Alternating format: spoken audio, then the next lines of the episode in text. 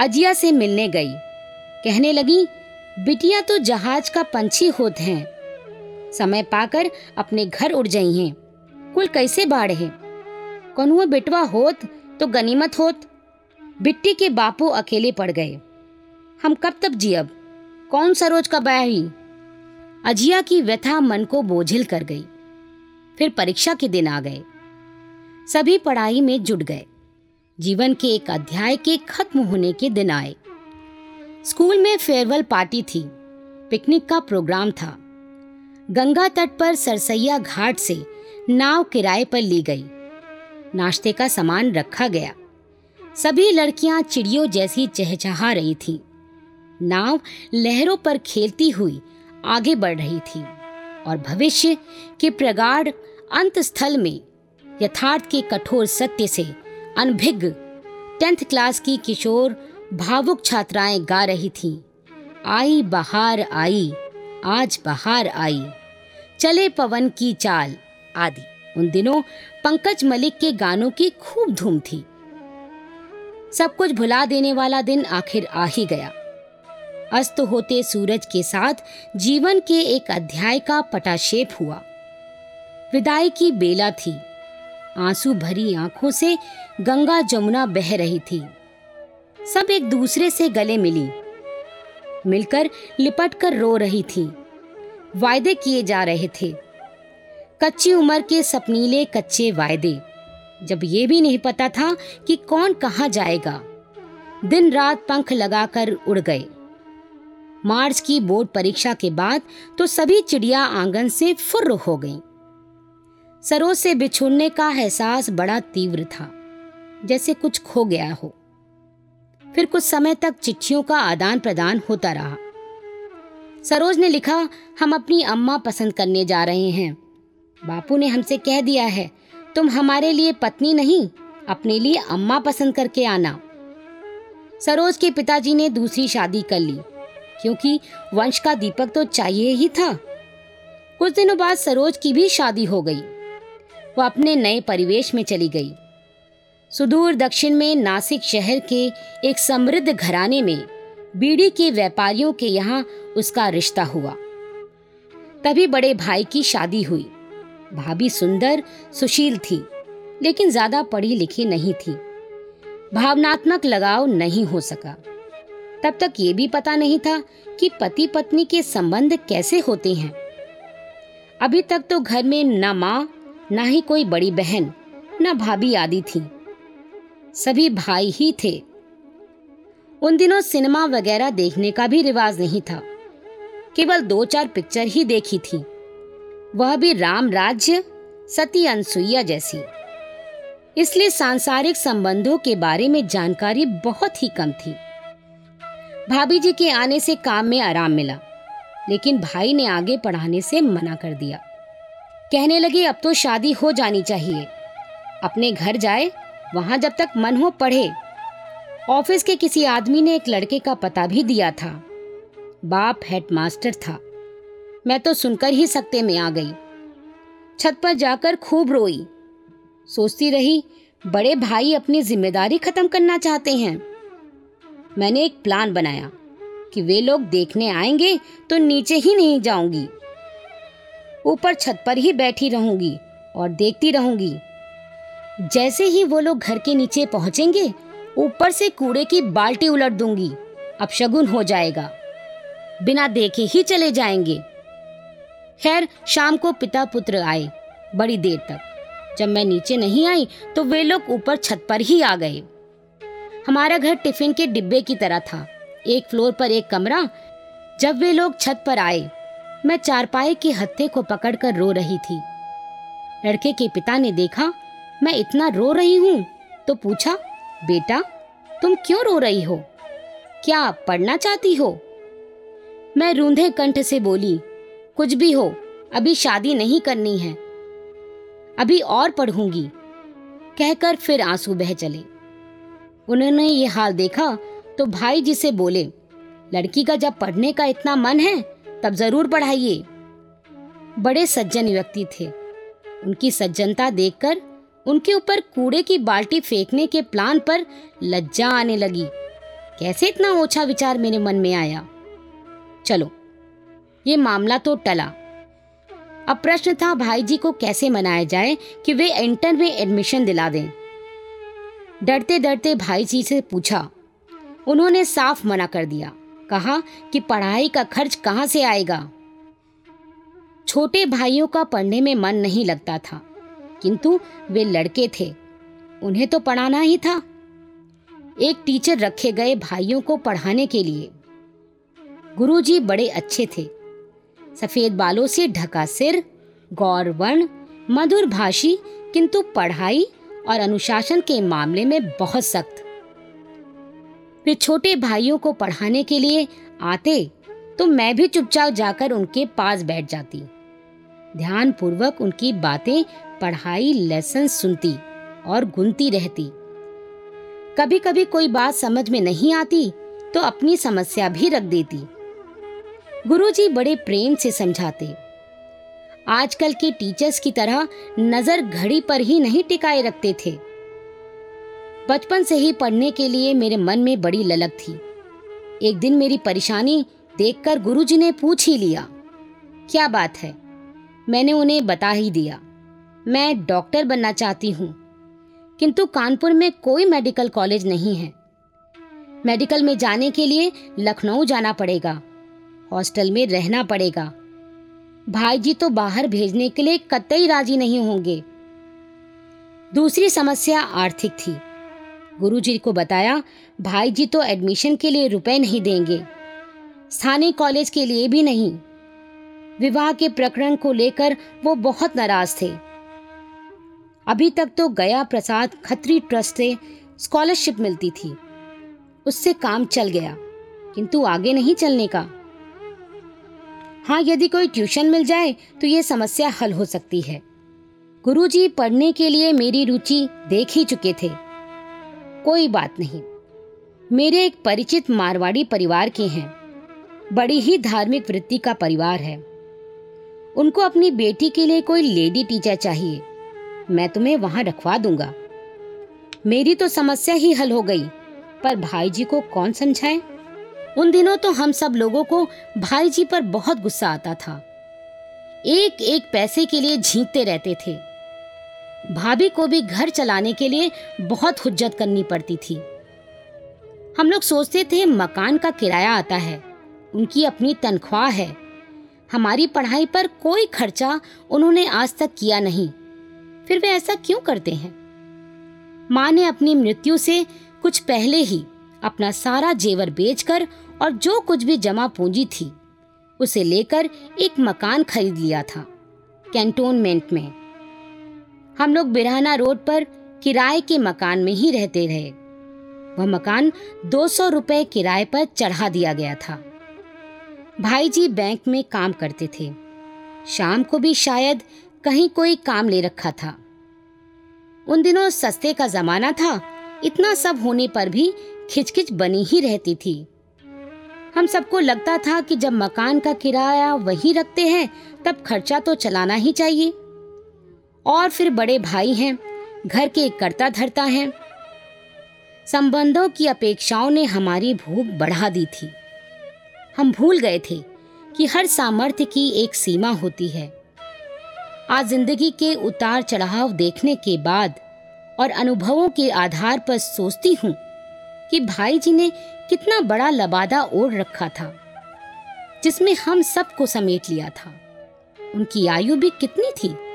जब मौज मज़े के उनके दिन थे, ज़िंदगी का मज़ा वे ले सकते थे कि अचानक हवा का एक झोंका आया और वही हवा जो सारी धूल को क्षण में उड़ा ले जा सकती थी।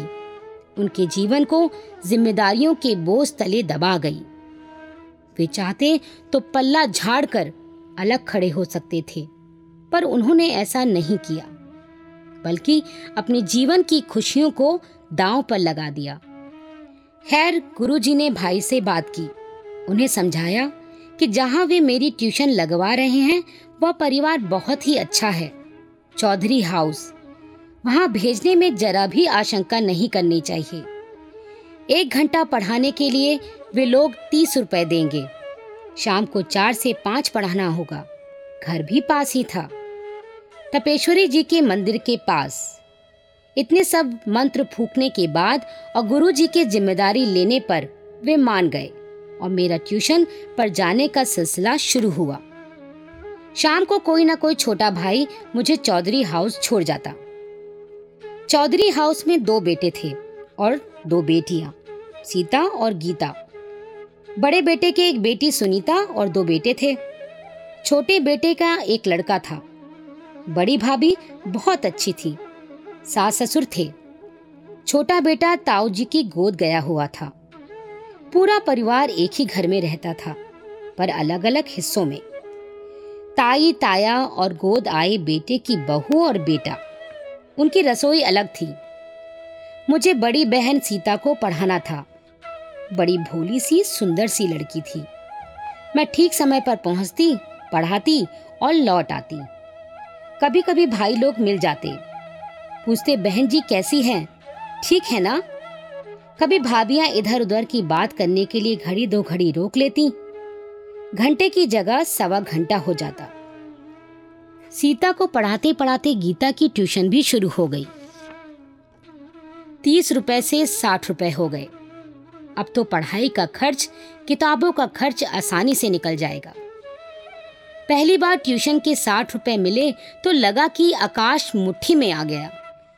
जाकर तपेश्वरी जी के दर्शन किए।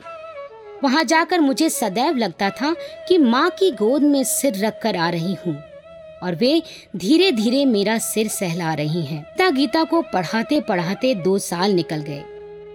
फिर परिवार के एक और बेटे को पढ़ाने की ज़िम्मेदारी आ गई।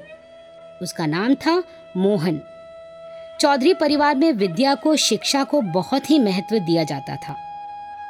मोहन के पिताजी ने स्वयं एमए तक शिक्षा प्राप्त की थी। बड़ा सुसंस्कृत परिवार था। मोहन की माँ का नाम मैना था। मैं उन्हें मैना भाभी कहती थी। मैना की भांति ही चहकती रहती थी। रंग तो उनका सांवला था, किंतु आँखें बड़ी बड़ी सीपी सी। पलक झपकाए तो लगे बड़े बड़े मोतियों की आभा उन कटोरे जैसी आँखों में बंद हो गई हो।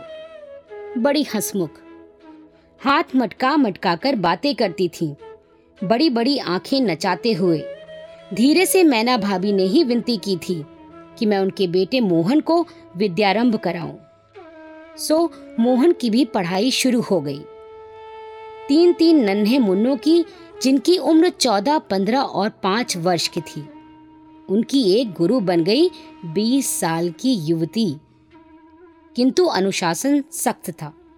पढ़ाई के समय केवल पढ़ाई, बातों के समय बातें। मैं केवल पढ़ाई के लिए नहीं थी, बल्कि मुझे ये भी देखना पड़ता था कि कहीं कुछ गलत तो नहीं हो रहा है। बच्चों की समस्याओं को सुलझाने में भी मेरी मदद ली जाती थी। यहाँ तक कि सीता की 16 साल की उम्र में, जब शादी हुई, तब उसकी गुरु, यानी मैं मैं ही उसे समझाने बुझाने के लिए सबसे उपयुक्त मार्गदर्शक समझी गई। सीता गीता की शादी हो गई। मोहन भी बड़ा हो रहा था। पढ़ाई लिखाई की आधारशिला अच्छी पड़ गई थी। आज वह डॉक्टर है। मैना भाभी बड़ी ही मज़ेदार थी। कहने लगी, बहन जी, अब आप मुझे भी पढ़ाएँ। मिर्जापुर में उनका बचपन गुजरा था। पता नहीं क्यों उनको देखते ही कजरी बारह मासा गाती हुई भीगी भीगी फुहार में झूला झूलती नटखट बच्चियों की याद हो आती थी। बड़ी चटखारे लेकर वे अपने बचपन की बातें सुनाती थीं। कैसे एक बार जब वह चौदह साल की थी, तब उनको देखने के लिए कानपुर से उनके ससुर सास और दो तीन और लोग आए। मैना भाभी पढ़ी लिखी कम थी, किंतु रामायण वगैरह पढ़ लेती थी।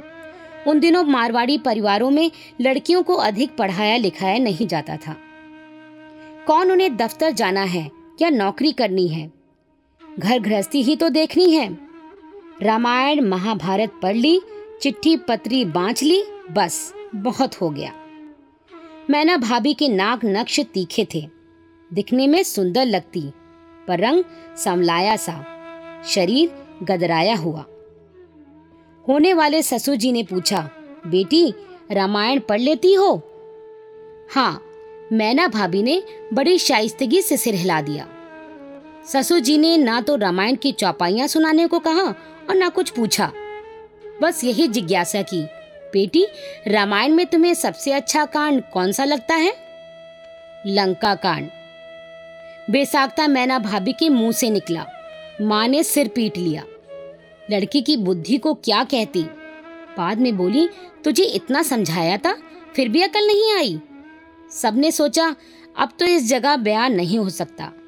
इतना अच्छा घर परिवार था, पढ़ा लिखा लड़का, और यहाँ लड़की ना ज़्यादा पढ़ी, सांवली भी, किंतु विधि का विधान। शादी वहीं हुई। मेरी स्कूल की पढ़ाई खत्म हो गई थी। बालिका विद्यालय केवल इंटर तक था। बीए में एडमिशन के लिए फिर भाई जी से आज्ञा लेनी थी। कानपुर में दो ही कॉलेज थे। दोनों में ही को एजुकेशन थी। डीएवी कॉलेज और Christ Church college. Christ Church college में लड़के लड़कियों की संख्या कम थी। भाई जी किसी तरह भी को एजुकेशन में भेजने को तैयार नहीं थे। बीएनएसडी कॉलेज के प्रिंसिपल हीरालाल खन्ना हमारे रिश्तेदार भी थे। उनसे सलाह ली गई। बहुत मुश्किलों से भाई जी को राज़ी करा पाई कि क्राइस्ट चर्च कॉलेज में एडमिशन ले सकती हूँ। एक संकुचित वातावरण से निकलकर आकाश को छूने का प्रयत्न एक लंबी ऊँची छलांग ही तो है। क्राइस्ट चर्च कॉलेज कंपाउंड में जब पहले दिन घुसी तो देखा, लड़कों का हुजूम एक साथ इतने लड़के एक जगह देखना, उस लड़की के लिए, जिसने भाइयों के सिवाय कभी किसी से बात ना की हो। बहुत ही नर्वस करने वाली बात थी। मैं तो इतनी नर्वस हुई कि मेरी सैंडल की एड़ी ही टूट गई। किसी तरह कॉमन रूम तक पहुँची। फाटक से कॉमन रूम की दूरी तक ऐसा लग रहा था जैसे सैकड़ों आँखें मेरे ही ऊपर टंगी हैं। कहा ये आलम था कि कभी अकेले होटल या रेस्टोरेंट में गई नहीं और कहा, बिच्छुओं की तरह डंक मारती इतनी नज़रें। बीए में मेरे विषय थे इंग्लिश, हिंदी, इतिहास और अर्थशास्त्र। उन दिनों शायद ऑनर्स नहीं होता था। होता भी हो तो मुझे उसके बारे में मालूम नहीं। ये पता था कि आर्ट्स साइंस या कॉमर्स लेकर बीए करते हैं। भविष्य की कोई रूपरेखा सामने थी नहीं कि क्या करना है और ना कोई सलाह देने वाला ही था। बस डिग्री के सहारे संसार सागर में छलांग लगाना चाहती थी। पूरे कॉलेज में हम पाँच छह लड़कियाँ ही थी। एमए में तो केवल एक ही लड़की, वायला थी। मेरे साथ एक मुस्लिम लड़की, कमर वहीद थी। कॉलेज के गेट तक काले बुरके में आती, गेट तक आते आते बुरका उलट जाता। और कॉमन रूम तक पहुँचते बुरका खूटी पर टंग जाता। कॉमन रूम के दरवाजे पर चिक पड़ी होती थी, जिससे हम बाहर देख सकते थे। बाहर की नज़र अंदर नहीं आ सकती थी। कॉलेज गेट से सीधे हम कॉमन रूम में आते, जो एक छोटा सा लंबोतरा कमरा था।